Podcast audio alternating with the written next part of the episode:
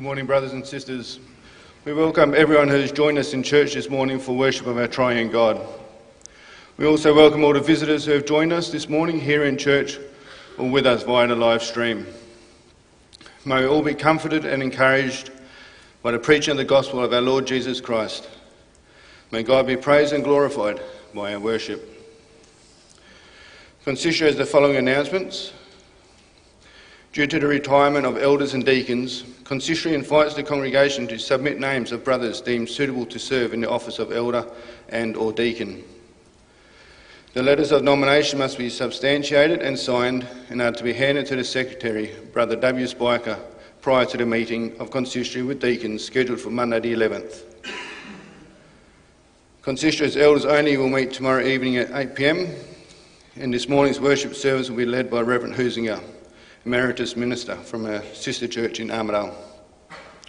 Before we commence the worship service, let us sing from Psalm 19, verse 3 and 6.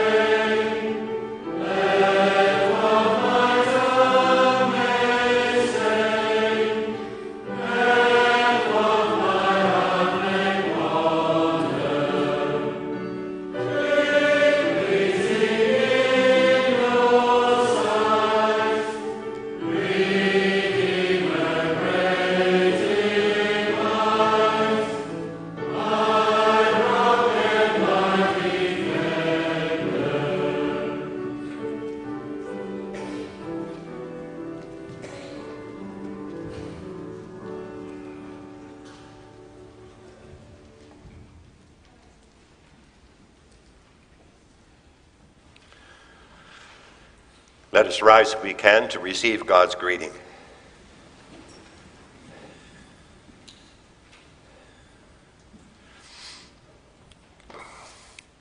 We confess our help is in the name of the Lord, the Creator of heaven and earth. And He greets us Grace unto you and peace from Him who is, and who was, and who is to come, and from the seven spirits who are before His throne and from Jesus Christ, the faithful witness, the firstborn of the dead, and the ruler over the kings of the earth. Amen. In response to God's greeting, we sing together from Psalm 43, the stanzas 3 and 4, also uh, with regard to our theme this morning about our spiritual struggle and victory, we will sing those two stanzas, 3 and 4 of Psalm 43.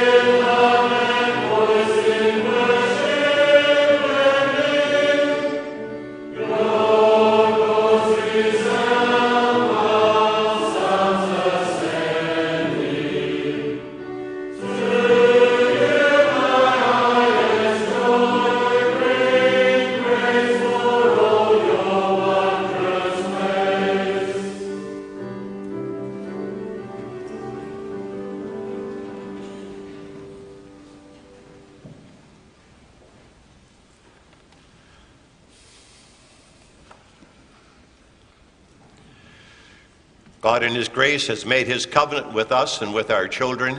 We will now submit ourselves to the words of His covenant, and afterwards we'll sing together from Psalm 130, that psalm that speaks about God raising us out of the miry pit and rescuing us. We'll sing the stanzas 1, 2, and 4 of Psalm 130 after God's law. God spoke, and in Christ speaks all these words to us saying, I am the Lord your God, who brought you out of the land of Egypt, out of the house of slavery. You shall have no other gods before me. You shall not make for yourself a carved image or any likeness of anything that is in heaven above, or that is in the earth beneath, or that is in the water under the earth.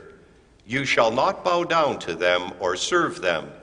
For I, the Lord your God, am a jealous God, visiting the iniquity of the fathers on the children to the third and fourth generation of those who hate me, but showing steadfast love to thousands of those who love me and keep my commandments. You shall not take the name of the Lord your God in vain for the Lord will not hold him guiltless who takes his name in vain. Remember the Sabbath day to keep it holy. Six days you shall labor and do all your work, but the seventh day is a Sabbath to the Lord your God. On it you shall not do any work, you or your son or your daughter, your male servant or your female servant, or your livestock, or the sojourner who is within your gates. For in six days the Lord made heaven and earth, the sea, and all that is in them, and rested on the seventh day. Therefore the Lord blessed the Sabbath day and made it holy. Honor your father and your mother, that your days may be long in the land that the Lord your God is giving you. You shall not murder. You shall not commit adultery. You shall not steal. You shall not bear false witness against your neighbor. You shall not covet your neighbor's house. You shall not covet your neighbor's wife, or his male servant, or his female servant, or his ox, or his donkey, or anything that is your neighbor's.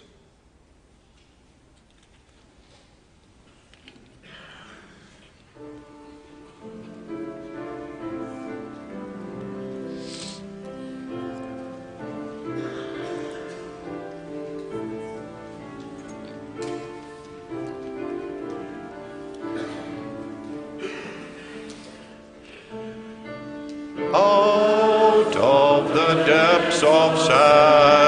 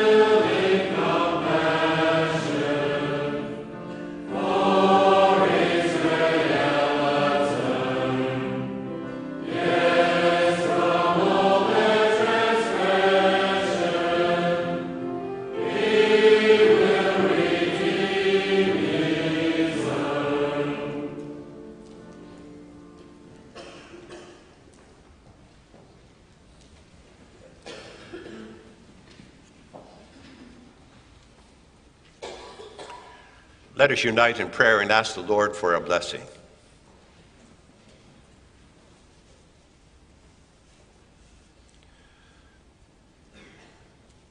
Heavenly God, we come before your throne of mercy and thank you, Lord, that you have assembled us together for worship. We thank you that we may praise and honor you, our God, our Creator, and our Redeemer. We have submitted ourselves to the words of your covenant. Those words teach us to recognize our own sin and misery. For when you give a commandment, Lord, our inclination is to do the opposite. And you want not only the deed, but you want our hearts as well. Loving you with our heart, mind, and soul, all our strength, Lord, is something we cannot do naturally. We fall far short. And we pray that you will look upon us in Jesus Christ, the holy and righteous one. Credit us with his holy life. Credit us also with his atoning death. We thank you that we may come before you in his name. And we pray you for your blessing. Also, when we open your holy word, and may the Spirit use that word that He inspired men to preach and to write down for posterity. Warn us, examine us, Exhort and encourage us through that word. Lead us in the path of holiness, without which we will not see you. Bless also the gospel in our nation to bring true reformation, a return to good biblical values, where we see growing and disturbing signs in our society. They like to do without you and your commandments. And also, too often, not always, but too often, we notice that we exploit the poor and call it the lottery. We reward laziness and call it welfare. We kill our unborn and call it choice. We neglect to discipline our children and we call it building self esteem. Yes, Lord, there are many disturbing signs. This country also moves away from you and from your word and your good commandments that build holiness, that build a wholesome and righteous nation. And Lord, we admit we are influenced by these trends. Search us, O God, and know our hearts. Cleanse us from every sin and set us truly free. We pray this as instructed by our Lord. In His name, with the assurance that in Him you hear and answer us. Amen.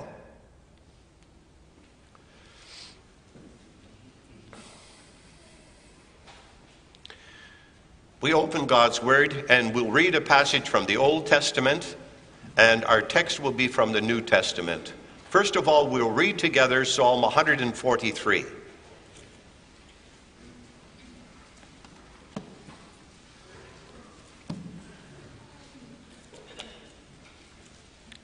From the Old Testament, we'll read Psalm 143, a psalm of David.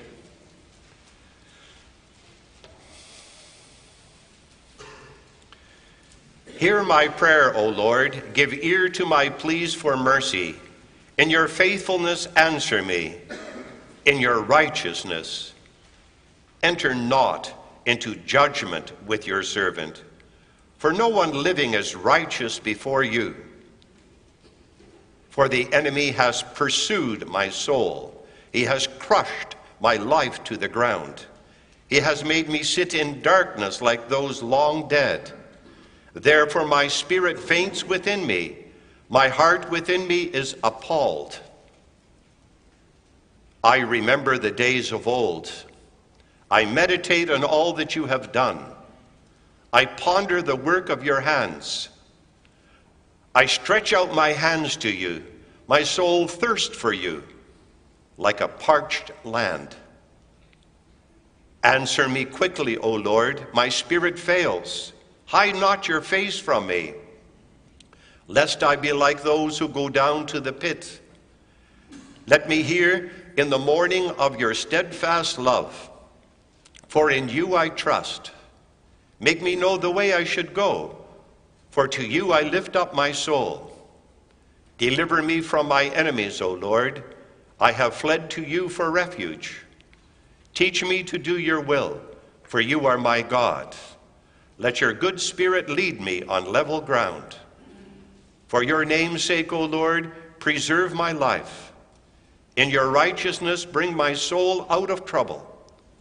And in your steadfast love, you will cut off my enemies, and you will destroy all my adversaries of my soul. For I am your servant.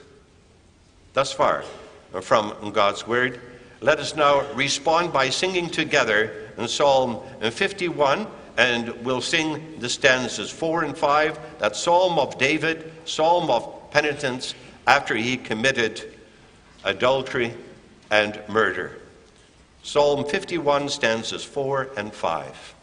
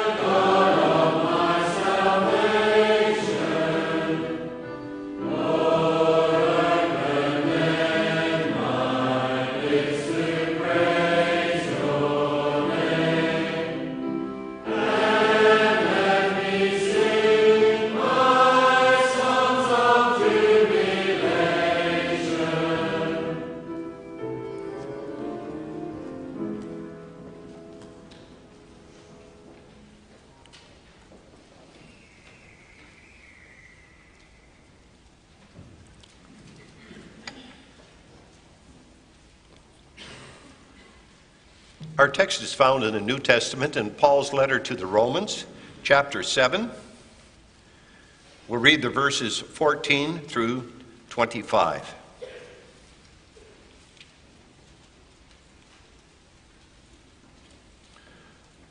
The letter of Paul to the Romans, chapter 7, starting at verse 14. And there we read God's word as follows For we know that the law is spiritual, but I am of the flesh, sold under sin. For I do not understand my own actions. For I do not do what I want, but I do the very thing I hate. Now, if I do what I do not want, I agree with the law that it is good. So now it is no longer I who do it, but sin that dwells within me. For I know that nothing good dwells in me, that is, in my flesh. For I have the desire to do what is right, but not the ability to carry it out. For I do not do the good I want, but the evil I do not want is what I keep on doing. Now, if I do what I do not want, it is no longer I who do it, but sin that dwells within me. So I find it to be a law that when I want to do right, evil lies close at hand.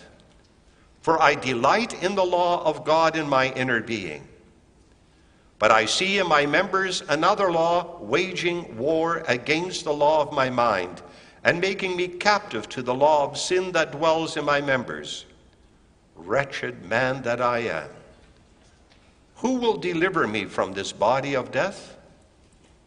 Thanks be to God through Jesus Christ our Lord. So then, I myself serve the law of God with my mind, but with my flesh I serve the law of sin.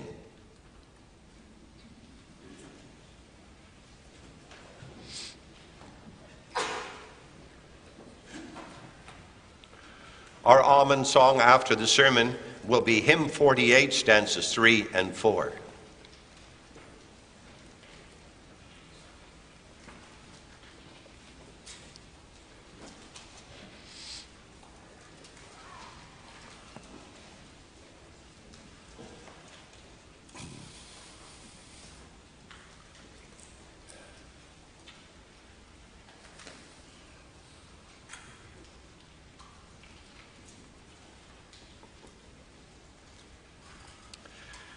Beloved congregation of our Lord Jesus Christ, I can easily identify with this passage we read. It exposes the raw truth about the life of every believer. But you know, some commentators feel that Paul is describing here the life of a carnal Christian. It would describe Paul before his conversion. Applied to others, and then it speaks of some who refuse to yield to the Spirit of God. They prefer to live in their sins. And yet, Paul, in this passage, rips the covers back from his life and gives us an intimate portrait of himself and how he struggles through life. It's not the description of a carnal believer. This is what I call the portrait of a maturing saint.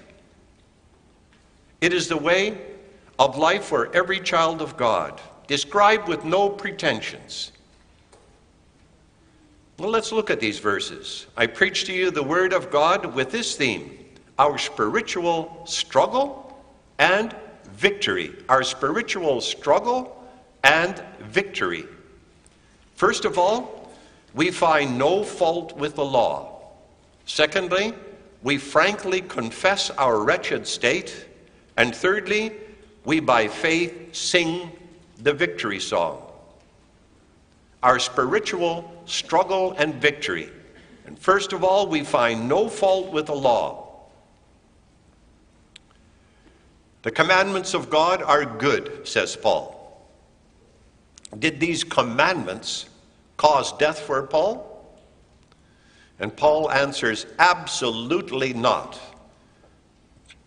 God's commandments breed life, peace, order.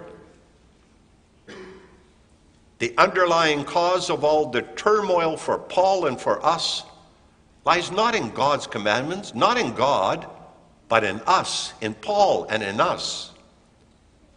The good commandment says, Do not covet. We heard it.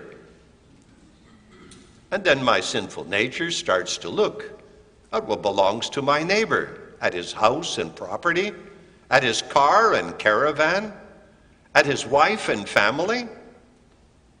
The commandment sparks the fire of envy. Well, is there not a solution to this? Why not just get rid of that commandment? Delete it. Does Western society not lament and loathe God's good laws? Instead of the sixth commandment, you shall not kill, it says, my body is my choice. Even if I want an abortion, that's my business. It eliminates the commandment. In the Bible, the Lord joins the male and the female in marriage. But in our Western society, they like to interject and say, if a man wants to wed another man, so be it. Or a woman another woman, so be it. It's their right. And so you eliminate the commandment. Just get rid of it. And you solve all problems. Anyone who says the law of God is good, well, they get criticized, even pilloried. Such a stance bothers them, bothers their conscience, because then they stand guilty as transgressors. Now, can you and I not do the same and remove God's law? No. The law is spiritual. The problem is in us, not with God and His Word. God has given us good rules for proper living it brings peace and righteousness to a land. And the very fact that they originate with God is proof enough that they are holy and righteous. But Paul says it's the flesh that is sinful. Yes, carnal means fleshly. While the law would teach man to live godly, our flesh is interested in the opposite. And what Paul is telling us is that there's part of him that wants to do what God says, and the other part opposes that. The old nature, that is to be reckoned dead unto sin, is in fact also still alive and well in many ways. And this flesh is as wicked as it ever was. It is as mean as it ever was. And it still possesses all the same ungodly appetites that it always had. And you know, if you take a look at that sinful nature by itself, just by itself, and then Paul says, if that's all that drives us, then we are sold under sin. Sold under sin. Think about that. Slaves of sin. Sold to it. Thankfully, Jesus gives us His Spirit and a new person. He forgives us, and we're reckoned as holy before God. Otherwise, we would be sold under sin. But there is that victory song that we're going to come to. Sin in itself is so wretched and powerful in the life, even of a redeemed person, that it contaminates everything it touches. And remember, Satan uses it to oppose God and his good commandments. And the demons do not cease to use them to attack us. So we're locked in a battle that is difficult, but it's done through the Spirit of our Savior. And so we frankly say that God's law is spiritual and good. It's not the problem. And we need to say that first of all. And then, secondly, we frankly confess our sinful state. And, boys and girls, in this we see what you might call a tug of war. You know, if you have a church picnic, there's a creek, one side on one side and one on the other side, and a rope, and you're going to see who can pull the other side across the creek and or into the creek. Yes, even better. a tug of war. Well, we have a tug of war. The one end, it's God's good commandments leading us in the right direction. The other side wants to pull us into that creek. And Paul says he does not even understand why he does what he does. He wants to do what is right. He wants to say the right things. He wants to think the right thoughts. But before he knows it, he's sinned and fallen short of the glory of God. Now, has that not happened to you very often? That you catch yourself and say, Why did I say that? Why did I do that? So there's part of him that wants to do God's good law, and the other part, the opposite. That new man who came to life on the road to Damascus, he wants to delight in the law of God. But there's that other part, yes, that wants to lead him astray. And so when God says something is good, then our sinful nature, well, can think of reasons why it's not so good and why the opposite is good. For example, going to church on Sunday is good and wholesome. You agree? Yes. But on the way, well, you might see people enjoying themselves, the family enjoying themselves, having a good time at home, not bothered by having to go to church. Or you might see people, you know, going shopping. Well, that might attract you. Or and people doing some team sports. Or the neighbor has hooked up the boat and he's going to go fishing to the beach. And then, hmm, you might become envious of these people. Going to church is good, but just look at the opposite. It might be attractive. As Paul says in his letter to the Galatians, chapter 5, verse 17, the flesh lusts against the spirit, and the spirit against the flesh. And these two are contrary to one another, so that you do not do the things that you wish. Very good short verse saying exactly what Paul says here. So there seems to be two Pauls, and maybe two of us. so, how many of us cannot identify with this? That we have that struggle and that fight that keeps going on and on.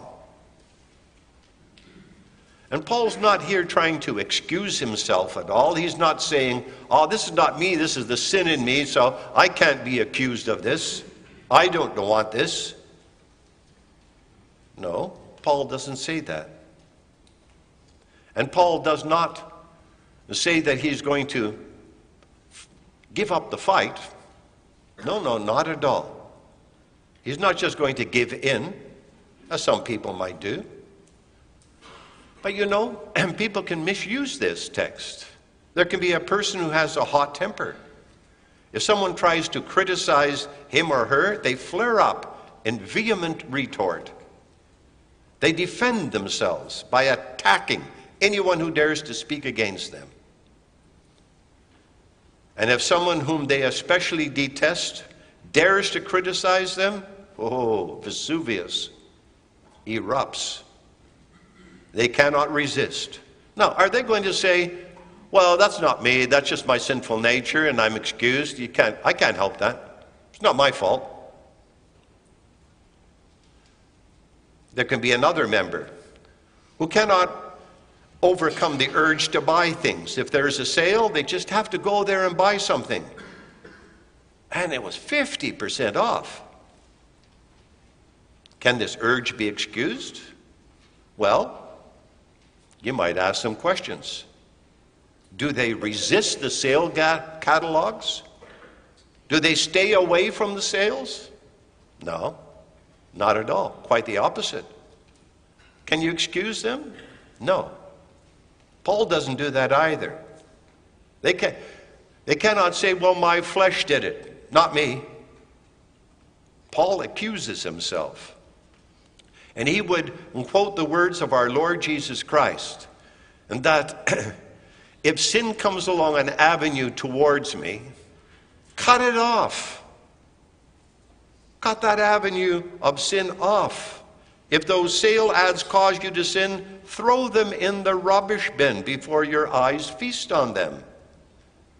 If you know certain people raise your ire, pray hard for them and for yourself, that you become quick to listen, but slow to react in anger. So Paul does not excuse us, he doesn't excuse himself.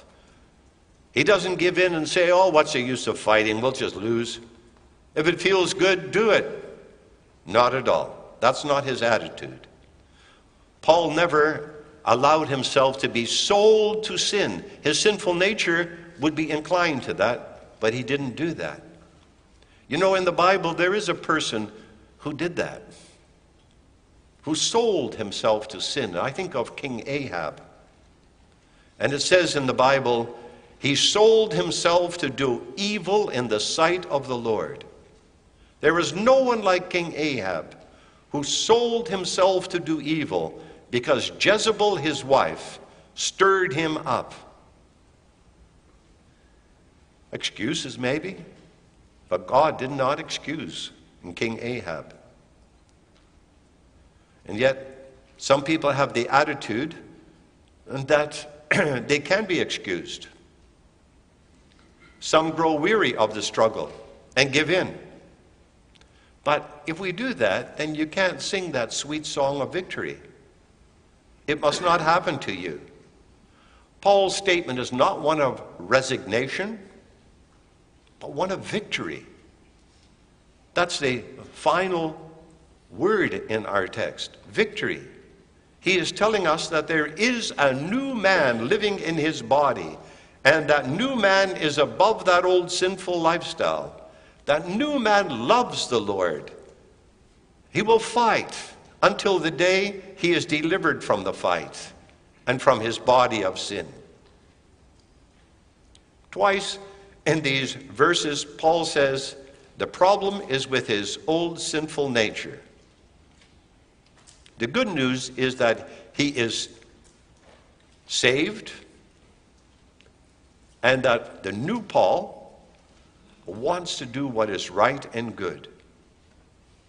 And yet, he's got this thing opposing him all the time. And it's really grievous for him. Paul's discovery is that every time he tries to do something good, there's also this motivation and there's this temptation to do the opposite. The good that I want to do, I don't. The evil I don't want to do, I end up doing. What a battle. What a tug of war. Isn't it true that when we would do something good, there's always that temptation, if it's maybe in our thoughts, maybe in our motivation, to do something that is evil, to think something that is evil.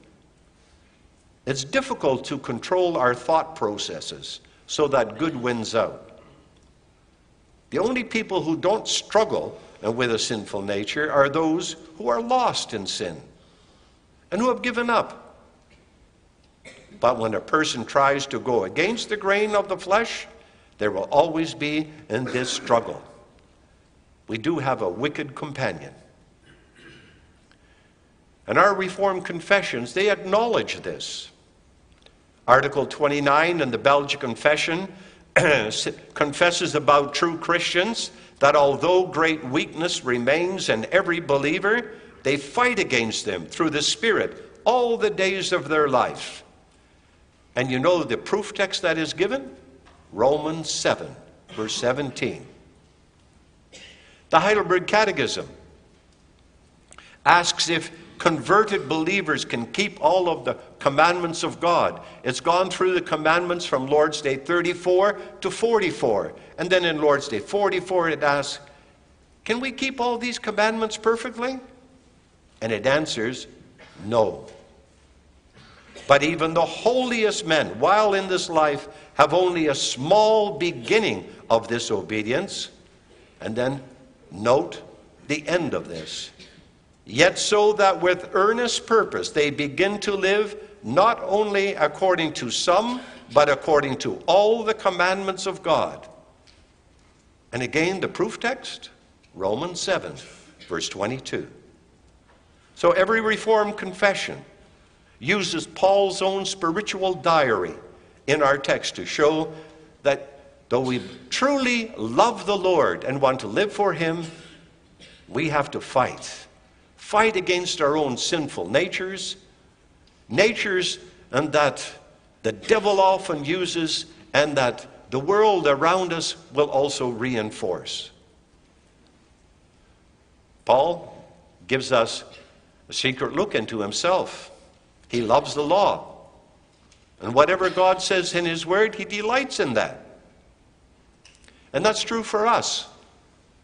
We are saved by the grace of the Lord. We love His Word. We love the Lord. We look forward to His coming.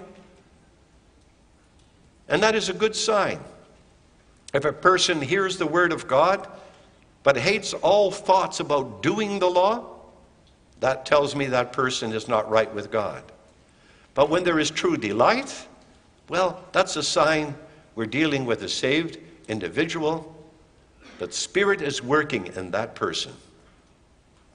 I praise the Lord for His word. Want to do it with all my heart, don't you? And therefore, we have hope. There may be a battle raging, and it will endure to the end of this earthly life.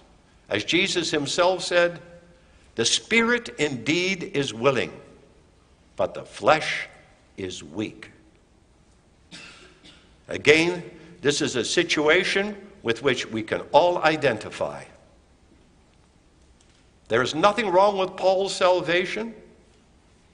Christ fully saved him, but and this sanctification is an ongoing process in our life.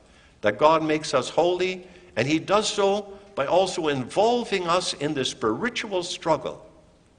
The Catechism speaks about it when it says, Lead us not into temptation, Lord, we have sworn enemies. Three sworn enemies our sinful nature, the world, and the devil. They cease not to attack us. Strengthen us by your Spirit, always to firmly resist. And that's the struggle that we're in. So, Paul's problem is that the flesh will ever be there trying to bring him into bondage, selling him to sin. But Paul says, I'm going to fight the good fight. I'm going to discipline myself. It's like a long race, a marathon, and I'm going to condition myself. Those are the kind of thoughts that Paul has. It's a battle that will never end.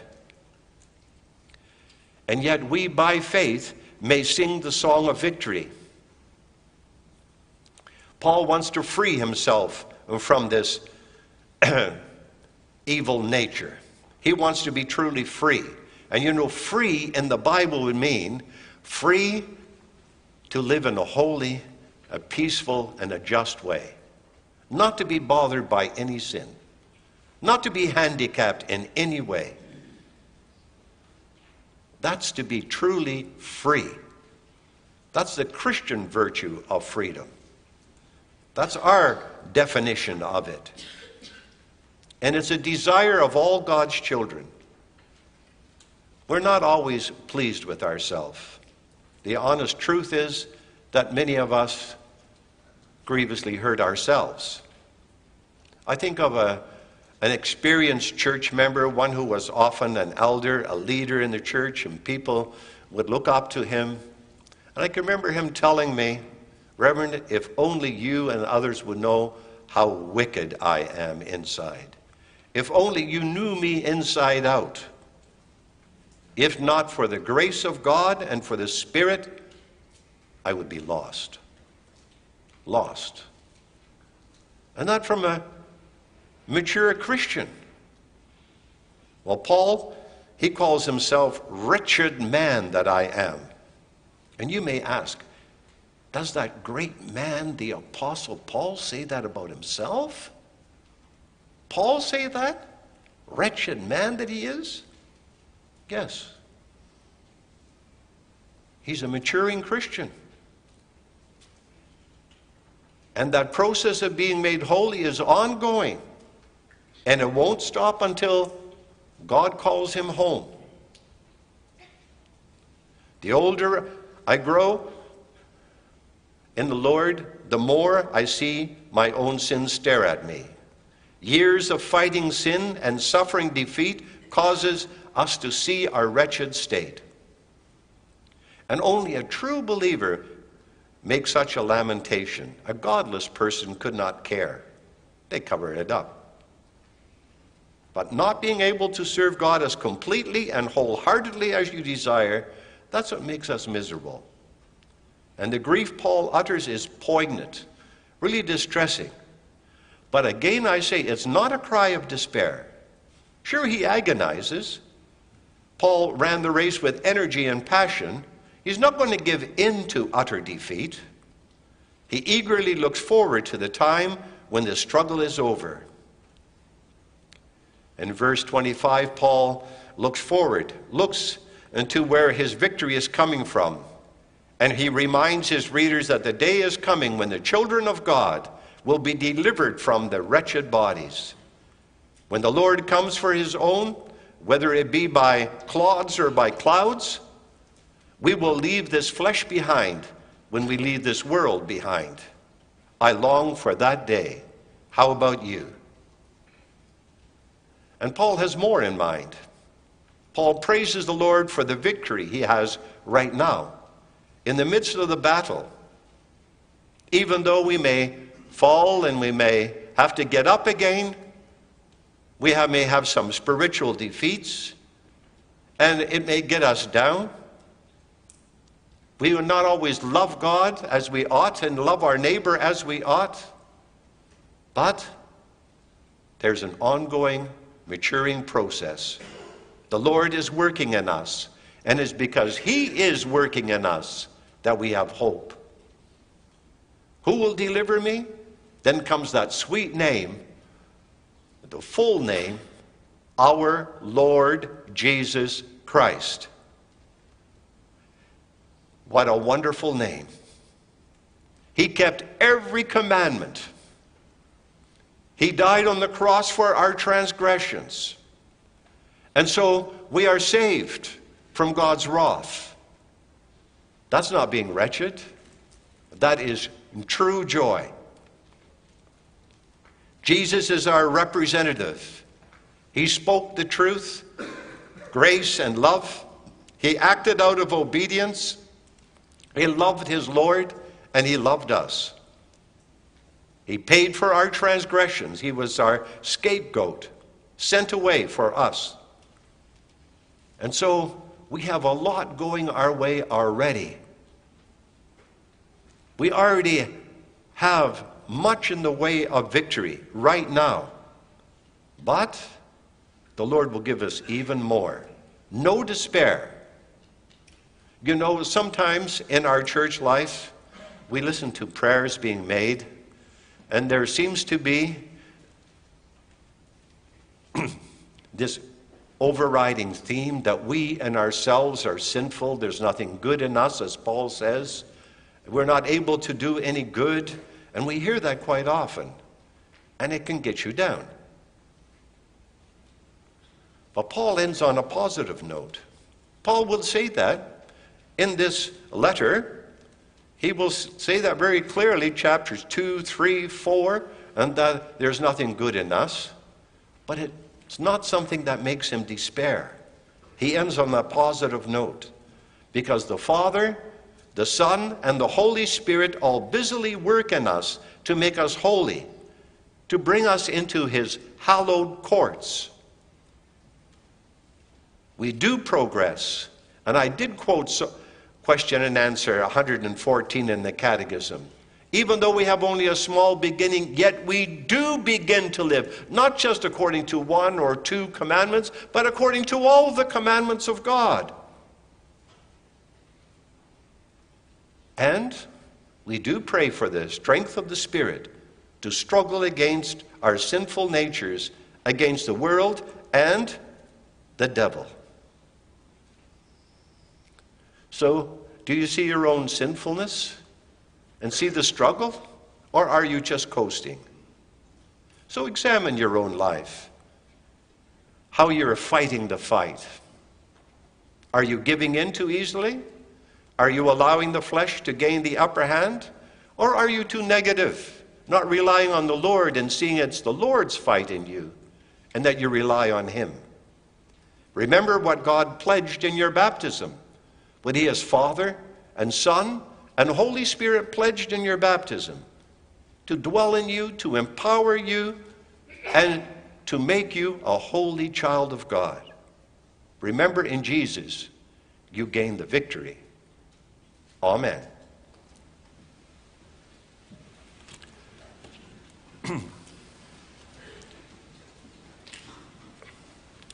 Hymn 48, 3 and 4.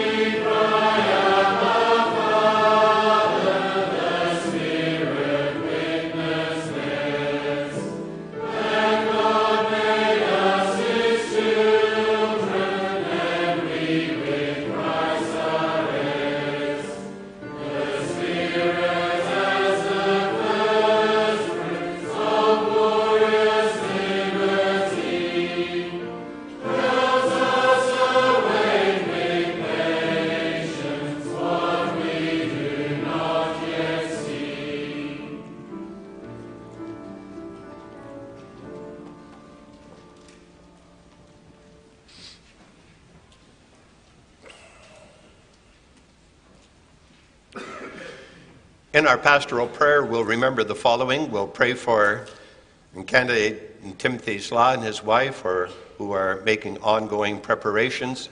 He's also preparing himself for a classis exam. We'll pray for a refreshing break for Ben and Miranda Vanderkamp and family. We'll give God thanks for some birthdays, her brother Ben Scoof and sister Jenny Van Doen. There's also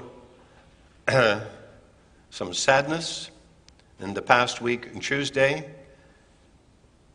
Bill Hoving, a brother of Hank and Ann Hoving, an uncle of Wendy Muhlenberg, um, passed away. We'll commend them to the Lord. This week, our sister Frances Jensen is scheduled to undergo an operation to remove her thyroid. We'll remember those in our prayer this morning. Let us unite in prayer.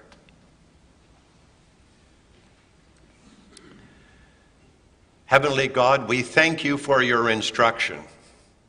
Forgive us our sins and that we constantly have to fight against, our habitual sins. Lord, strengthen us so that we can cut off avenues along which they like to come to us. Give us strength to resist the wrong urgings of our fallen nature. Give us love and delight to walk in your ways. Crowd out the wrong and wicked in us. And we confess we cannot do it by ourselves. Holy Spirit, make us strong to struggle against our sinful habits and give us the strength and love to do what is right. We often grieve ourselves and we say to ourselves, What have we done? But most of all, Lord, we grieve you. We, in the moment, forget about you and your holy standards so that we can wallow in our sinful lusts. Our sinful desires captivate us, and Satan deceives us, and we end up empty, and we grieve ourselves. But we grieve you even more. You teach us not to despair, but to come to you, to remember the promises you made to us in our baptism, and that you will forgive us, cleanse us, give us a new heart, and a right heart to love you and your word. Thank you for Jesus Christ, who stood in our place. He gives us much joy. And so, Lord, use your word in our life, and so that your grace may be honored and become more and more visible. We pray, Lord, for the needs in the congregation. Be with the elderly and grant them joy in the midst of the creaks and groans of aging. Bless the Bible study clubs. And Lord, we pray and be with the office bearers, with the elders, the deacons, the deacons also have more needs. They're asking us for and generous and gifts that they can take care of those in need. We pray for the elders that you will make them good shepherds of the flock. Be with our minister as he is also away, going to Canada. We pray, Lord, grant him a good time there and also a worthwhile time there. We pray for the work of mission. And today is Father's Day, and we think of the families out there on the mission field. So often they are crying for husbands who are faithful and loving. They're crying for fathers who love their children and take good care of them. And Lord, work with your word and spirit that there can be faithful fathers and husbands. Work in all of us, men, and so that your name may receive honor, that we may reflect you. We pray, Father, for candidate and Tim Slaw and his wife, Alana. Bless their preparations and also Tim's preparation to undergo uh, that exam. Be with Ben and Miranda and family and grant them a refreshing break. We thank you that there was a good leadership conference. Use it to build up your churches there. Lord, we thank you that there also can be highlights of joy. Birthdays, the seniors, we think of our brother Ben Scoof and also our sister Jenny Van Dongen who has had many health issues, but you give her another birthday, and our brother Ben as well. Bless them, Lord, and may each birthday be to your praise, to your faithfulness. We also think of the sad news, and that Bill Herving passed away, and be with Hank and Anne and Wendy and Lord, as they grieve, grant them your comfort. There will be an empty hole, and we pray, Lord, that you will be with them. May your word fill that hole. We commend our sister Frances Jansen to you And we pray that you will bless the doctors so that they may operate and indeed may help her. We commend her to you. We ask, Lord, that you receive our thanks for your goodness to us, day by day, year by year. And we ask you, accept our voices of praise, take our offerings from our hand. We pray it all not because we're worthy in ourselves, but in Jesus Christ. In his name, amen.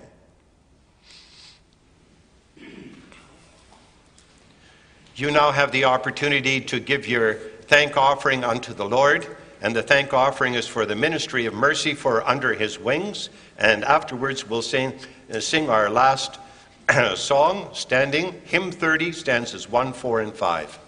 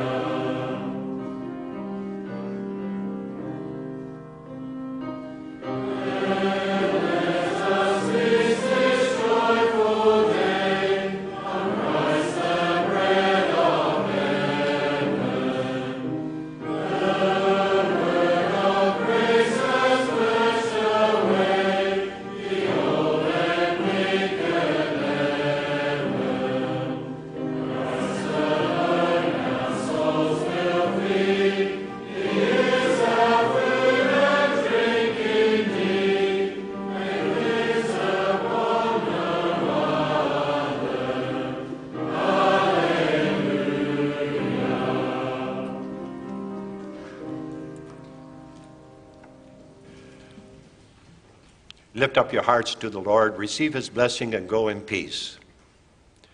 The grace of our Lord Jesus Christ, and the love of God, and the fellowship of the Holy Spirit with you all. Amen.